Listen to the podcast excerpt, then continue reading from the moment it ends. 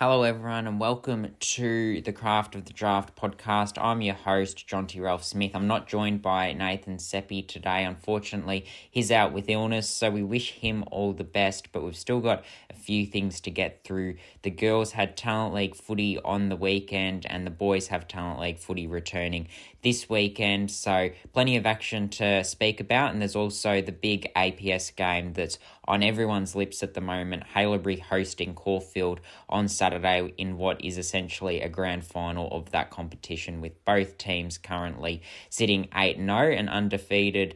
And there's a host of Talent League players in action in that game, but we'll get to that in a second. We'll start with the girls' round 15 Talent League action there were four games. Northern and Dandenong is the first one we'll look at. Northern going down 5 3 33 to Dandenong 10 14 74. Northern got off to a strong start in this one. It looked like they were going to really take it up to the informed Stingrays, but Dandenong were able to completely turn it around in the second quarter. And from there, it was played on Dandenong's terms. So, Meg Robertson was a key catalyst of that turnaround. Her composure really caught the eye. She took some intercept marks and her vision going inside 50, as well as a speed, which we know she has, was also on display. Sophie Butterworth finished with four goals, so it continues a hot run of form for her, and she'll be looking to carry that into the Vic Country national championships, no doubt, finishing with four goals and got a got a really important set shot, and then another one not too long later where she got it out the back and was able to convert from the goal square. Ali Simons would have taken a lot of confidence from her ruck battle with Lauren Jatzak Lauren Jatzak has VFLW experience a couple of years older than Ali Simons, but they pretty much split the split the battle, and Ali Simons also ended up with a goal from a northern perspective. Hannah Scott's strong hands overhead caught the eye. Talia Plunkett, we've spoken about her a lot on this podcast. She was again strong with her clean hands in transition, coming out of the back line in particular, and Zoe Hargraves at stoppage was really important. Her exit kick out of defensive 50 a couple of times also was important for the Knights. Moving on to the GWV versus Eastern Rangers game. GWV really took it up to Eastern. We've got to give GWV some credit. The Rebels have been in really strong form in recent weeks. It was two goals all at three quarter time before Eastern broke away at the start of the last quarter. They kicked two goals in the first two minutes and that basically finished the game there and then. But I know the club was really happy that it was a different type of win for the Rangers. They had to grit, they had to fight, and they had to overcome the the high pressure that the Rebels brought. Grace Ballany is one who is really starting to capture attention. She is averaging 16 touches this season, a bottom major who was a Metro under 16s level last year and is pretty well regarded seen as perhaps unlucky not to not to make the Metro squad or be in that conversation, but is certainly one that we expect to hear a lot more from as the year goes on, and particularly next year as a medium tall forward. She kicked a couple of goals. Grace Babber's running out of the back line was really important. We've seen it all year, but in particular on the weekend when GWV were able to go forward through the likes of Jess Wrench, Millie Lang, Molly Walton, and Tyler Crabtree, Grace Babber was one who was able to to rebound and, and she's also quite good defensively, which can get overlooked in her eye catching run. Georgia Knight kicked an important goal at the start of the fourth quarter for Eastern. She kicked two goals for the second consecutive week, and that follows a stint for her down in defence just to really hone her craft. Obviously, a bottom major still, she's got a lot to learn, but she's got a lot of likable traits as well. So they wanted to throw her down there and give her that experience, and now she's come back and brought some really good form to the forward line. And just to finish on that game, some positive news out of Eastern is that Jacinta Hose has resumed training this week and is expected to play Vic Metro's third game against Vic Country. So that's it's really good to see her get her opportunity at national championships level, and no doubt she'll boost Eastern Rangers stocks when she gets back as well. It'll be interesting to see how coach Ash Close juggles that ruck. They've obviously got both Jess Vukic and Jacinta Hose who are in draft calculations, and also Indigo Lindworth. Touching on her quickly, she's pushed her way into the Eastern Rangers midfield and doesn't look like she's going to be departing from there anytime soon. She's averaging 17 touches, and her contest to contest running just gives Eastern something a little bit different. So, although she's not at the top end of calculations this season. She's certainly doing all she can to push her name as high as it can get. Tasmania and Calder. Tasmania got up 4 5 29 to Calder 3 4 22.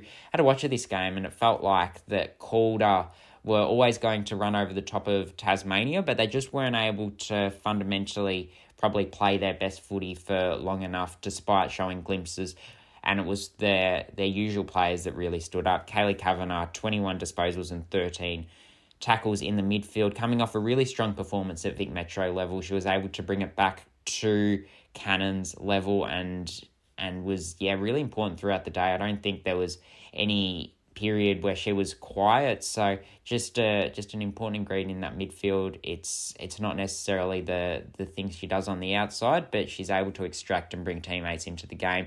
Amy Trindade was also strong. Chloe Baker West coming off that mammoth forty nine disposal game got thirty eight. So she's proving that wasn't a flash in the pan performance. And if you've watched her, you would know that she gets so much of the footy through her hunger and her high work rate. She's also very clean as well. So if the ball's in her vicinity, she's able to get it off the ground one touch, and she did that again on the weekend. Georgia Clark was the clear best on ground overall. She kicked three of Tasmania's four goals, took a host of intercept marks, and also got 24 possessions. So a really strong performance from her. And Priya Bowering and Candice Belbin also played to the system, and, and Priya Bowering in particular provided drive for the Devils. Western Jets versus the Murray Bushrangers. Western were able to get their second win of the season, winning 5 8 38 to Murray 1 2 8. Tamara Henry was the standout for the Jets, 16 disposals, 7 marks, and 6 inside 50s. From a Murray point of view, we probably haven't throughout the season given enough credit to the role that Kaylee Cobson's played, but coming out of the back line, she was named best on ground and has been clearly one of their stronger contributors throughout the season. Her her left foot coming out of that back line is really important because she's able to make good decisions with the ball and execute by hitting targets, clearing the defensive area, and she's also got the ability to to run well run well and put her body over the ball. So another impressive outing from Kaylee Cobson and worth giving a shout out to to Alice Voss, who finished with 16 disposals and 15 tackles, so willing to do it both ways. We'll move on to the girls' ladder now. Vic Metro Conference first, Oakley, Eastern, and Northern have all guaranteed their spots in finals with two weeks of the home and away season still to play. Oakley and Eastern both sitting on nine wins, and Northern on eight on on seven wins rather. Calder have just about guaranteed that spot as well, unless things really fell apart for them. They're in fourth spot with twenty four points, two games clear of Sandy in fifth, who are on 16 points, and then the Jets on 8 points. In the country conference, Dandenong and Geelong both have the 8 wins, Tasmania on the 7 wins. GWV in fourth spot, two games clear of Bendigo and Murray. Again, GWV would need a lot to go wrong with just two games left in the home and away season to fall out of that finals mix, and we know they're in good form. So it'll be interesting to see how all the clubs handle the community break, and really looking forward to seeing who can stand up in the last couple of weeks of the season. It's it's amazing that we're getting to that that point of the season where there's going to be teams that we're only going to see a couple more times. So hopefully some of the girls can get some good footy under their belts in the community league break in the community break rather, so we can see some strong footy at the tail end of the girls talent league season. Now moving on to the Haileybury versus Caulfield Grammar preview that's being played out at the Berwick campus of Haileybury at 1pm on Saturday and we don't usually go outside the spectre of talent league footy in this podcast. Occasionally, we obviously we cover the the national championships as well, and, and we try to cover the the under 16s as well. So stay tuned for for segments around that. But school footy is one that doesn't necessarily get the coverage in this podcast, but this is a game that we just have to cover. When you go through Haileybury's names on the team sheet, you've got Charlie Harrop as, as the captain. You've got Archie Roberts, a Vic Metro player, a halfback who provides a lot of drive. Jesse Craven. Josh Docking only got one game for Vic Metro, but has played some really strong footy as a clean outside player for Sandringham. Harry Armstrong's kicked big bags of goals for Haileybury. He's also listed at the Sandringham Dragons. Liam George, an Eastern Rangers player. Tyrone Armu, we saw what he could do in the under 16s Vic Metro Championships, will be amongst it. Dan Pinter hasn't got opportunities at Dandenong, partially due to injury in the early part of the season. Then obviously footy at school has taken precedence, and Mitch Kirkwood Scott, also Sandringham listed and is going to be in action, is going to play a really important role if Haileybury are to get up over Caulfield, because Caulfield, we know they're the reigning champions. They had the, the draw, the really climatic draw with Brighton Grammar last year in front of a huge crowd, and we expect another huge crowd to attend Berwick this time round, but they've got a, a stacked team. Nick Watson leads that. He's obviously going to kick a swag of goals if he's played in the forward line as we expect he will be. Harvey Thomas, we saw what he could do throughout the championships. He's played VFL footy in recent weeks for GWS, and he's obviously a GWS Academy kid and, and will play for Oakley at the tail end of the Talent League season. Ollie Murphy won the won the Vic Metro MVP, the intercepting defender. Plays a little bit of ruck at school footy as well, so be interested to see how he goes. He'll probably dominate when he goes in there, no doubt. Murphy Reid's such a clean player. He's a bottom age. I expect he'll be around the AFL Academy region next year. He's one who will go through the midfield for Caulfield and likely get his hands on the footy quite a lot. Ollie Greaves really impressed at the under 16s national championships this year as well. So I think he's going to be one who might be a surprise packet for, for Caulfield for Talent League watchers who, who wouldn't have seen much of him, but certainly at school level, a lot of people know what he's capable of. Ollie Warburton, a bottom major from Murray, will also be in action. Noah Uze, father son prospect. Patrick Reshko, listed at the Oakley Chargers. Charlie Erhard and Justin Crock, a couple of Sandy Dragons kids as well. So you go through that, there's 20 odd kids in action who are on Talent League lists and a lot of them in draft calculations and having played several games of Talent League this season. So it'll be a really strong contest. I expect it to be really high quality and I'm looking forward to to getting down and watching. It'll be it'll be a fun one and no doubt Caulfield and Haileybury will both bring big cheer squads which will add to the atmosphere and add to the day. So I think if I had to chip in this one, I'd say Caulfield, but it's one that certainly could go either way with both teams being undefeated and high on confidence. Now moving on to the Boys Talent League, back a little bit closer to home and what we're more accustomed to. We've got a few games of Boys Talent League this week, which returns after a short break. So Calder and Dandenong, Murray and Eastern, Gippsland and Northern, Western and Sandringham and GWV and Geelong will give a little bit of a preview, something to watch out for from each game. And I'll tell you my tips. Nathan's also sent through his tips as well. Calder and Dandenong, I think the interesting one to watch here from Calder will be how does the forward line dynamic look? Jordan Croft will again be the focal point, having returned from Vic Metro duties, and he was obviously one of several who was strong in that Vic Metro team up forward, but he'll be the, the clear standout. There won't be the Logan Morrises and the Riley Weatheralls, Braden LaPlanche, obviously all all around him, it will be it will be him, and, and he'll be the one that will be targeted. And how he goes with that will be interesting. Will will Calder be able to still use the likes of Amin Naeem, who has been really strong throughout the year, will be will be an interesting watch. I'm sure they will because we saw at the start of the season that everyone was able to contribute, but how he covers the ground as well will, will be a good watch because he certainly boosted his stocks throughout the the national championships with his athleticism and ability to get up high. From a Dandenong point of view, I'd love to see Billy Wilson recapture his entertaining best for a consistent block. He he did it in patches throughout the championships. We probably haven't seen a, a really strong 25 30 possession game from him for a little while. So I'd love to see that from him and for him to do that for a couple of weeks in a row to prove how good he is off halfback. I do think he's one of the better halfbacks in this year's draft crop.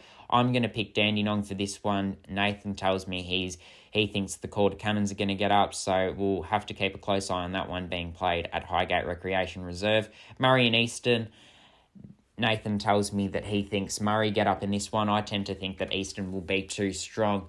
Obviously, they've got a few players returning from Vic Metro duty, Josh Smiley, Braden LaPlanche, Riley Weatherall also played a game, and then we know that Nick Watson won't be in action because of the school footy clash that we just spoke about. From an Eastern point of view, though, I think the reason that I'm looking forward to, to watching this one and hearing other people's thoughts on it as well is the Eastern defence probably consists of a fair few players who are among the better defenders or the more known, more reputable defenders in the league to miss Vic Metro selection.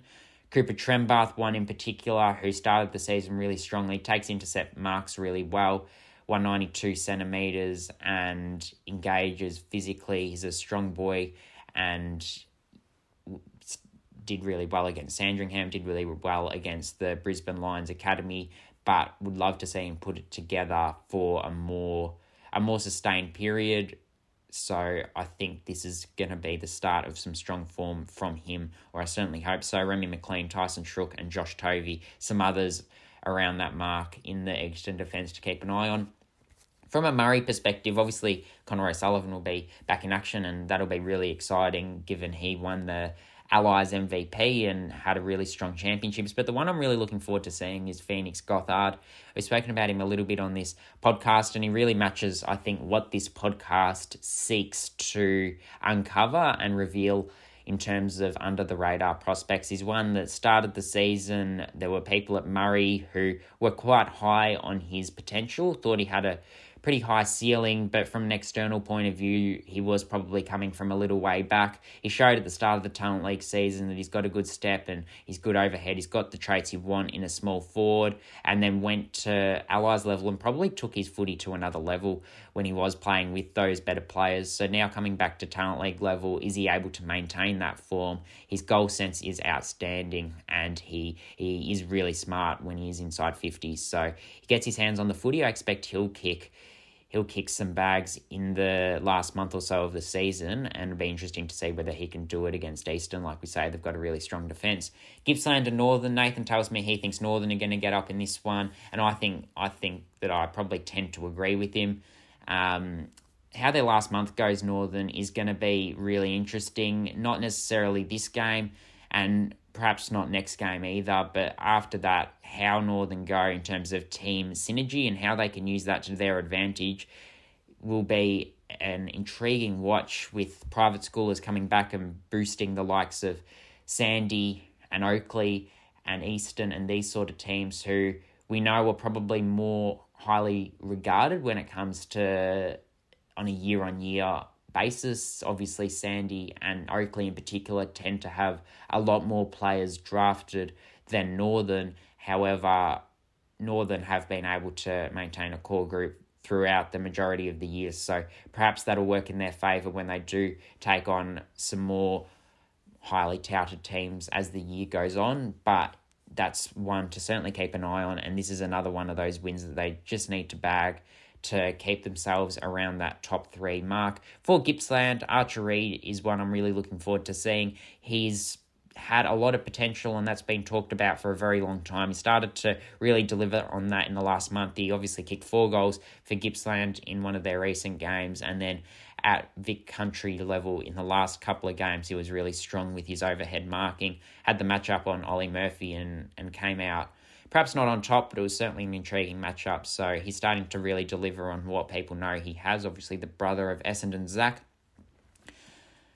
Western and Sandringham. For Sandringham, I'm interested to see the dynamic of Archer May, Cal and Luke Lloyd. Archer May, obviously, Richmond VFL listed, and Luke Lloyd having played with Frankston on the weekend, and he'll be much better for the run, no doubt. And he's certainly put his name around that second to third round calculations with his his overhead marking is averaging more marks than just about anyone else in the league. He's got such strong hands overhead, but they've also got Miles Enders and Charlie Harrop to return once school footy finishes. So you can't play five key forwards, and those those five, although Enders is a little bit undersized and Charlie Harrop isn't necessarily a key forward, they're both very good overhead, and you probably need to find a way to get a couple of ground level forwards in there as well. So one of those or two of those will have to either come out of the team or find a different position. So there'll certainly be some pressure on to perform in order to, for them to be able to play their primary position when it comes to the back end of the season for Sandringham, and I've liked what I've seen from all of them. So it's not a challenge I would enjoy if I was coach Rob Harding, but that's what it's all about. So that's one to keep an eye on. I think Sandringham get up in this one, and so does Nathan. But from a Western perspective, Luca Grego, he got a run with Vic Metro a couple of weeks ago in the third game against WA. He's averaging 18 disposals this season, and there's lots of talk from the Jets about his professionalism. Be really keen to see if he's able to maintain that form and push his name up even further as the season goes on. We've obviously got four matches to go perhaps a few more if Western are able to make a run in finals, but he's one who may make the AFL Academy, may not, but he's going to be the one that everyone's talking about from the Jets next year. So it'd be good for him to continue to maintain that form and even build on it. He can play in defence, he can play through the midfield, and you'll probably get a little bit of a go in both areas for the Jets in the last few games, particularly down in defence. I, I really like what I've seen from him down there. So just one to watch. In GWV and Geelong, Nathan believes GWV will be too good in this one, and I'm gonna I'm gonna go with Geelong. I I really think that they've got just a little bit more depth than GWV. From a GWV perspective, Oscar Garth is the story that we've spoken about at length on the podcast so far. So, really keen to see what he can do, whether he can continue to push his case. Obviously, had the hard matchup on Jed Walter and kept him to just one mark when the pair were matched up on each other. He could get the role on Michael Rudd, which would be which would be a really interesting one to watch. They're they're pretty similar when it comes to size. Oscar Gorth is able to engage physically. He's a pretty strong boy, so that's that's one name for GWV watchers to keep an eye on. They've obviously got the likes of George Stevens and Lamont Lawal who are already in that draft discussion, but Oscar Gorth is certainly pushing his name to try to get to that next level, and he couldn't have done much more so far off the back of two pretty strong performances for Vic Country.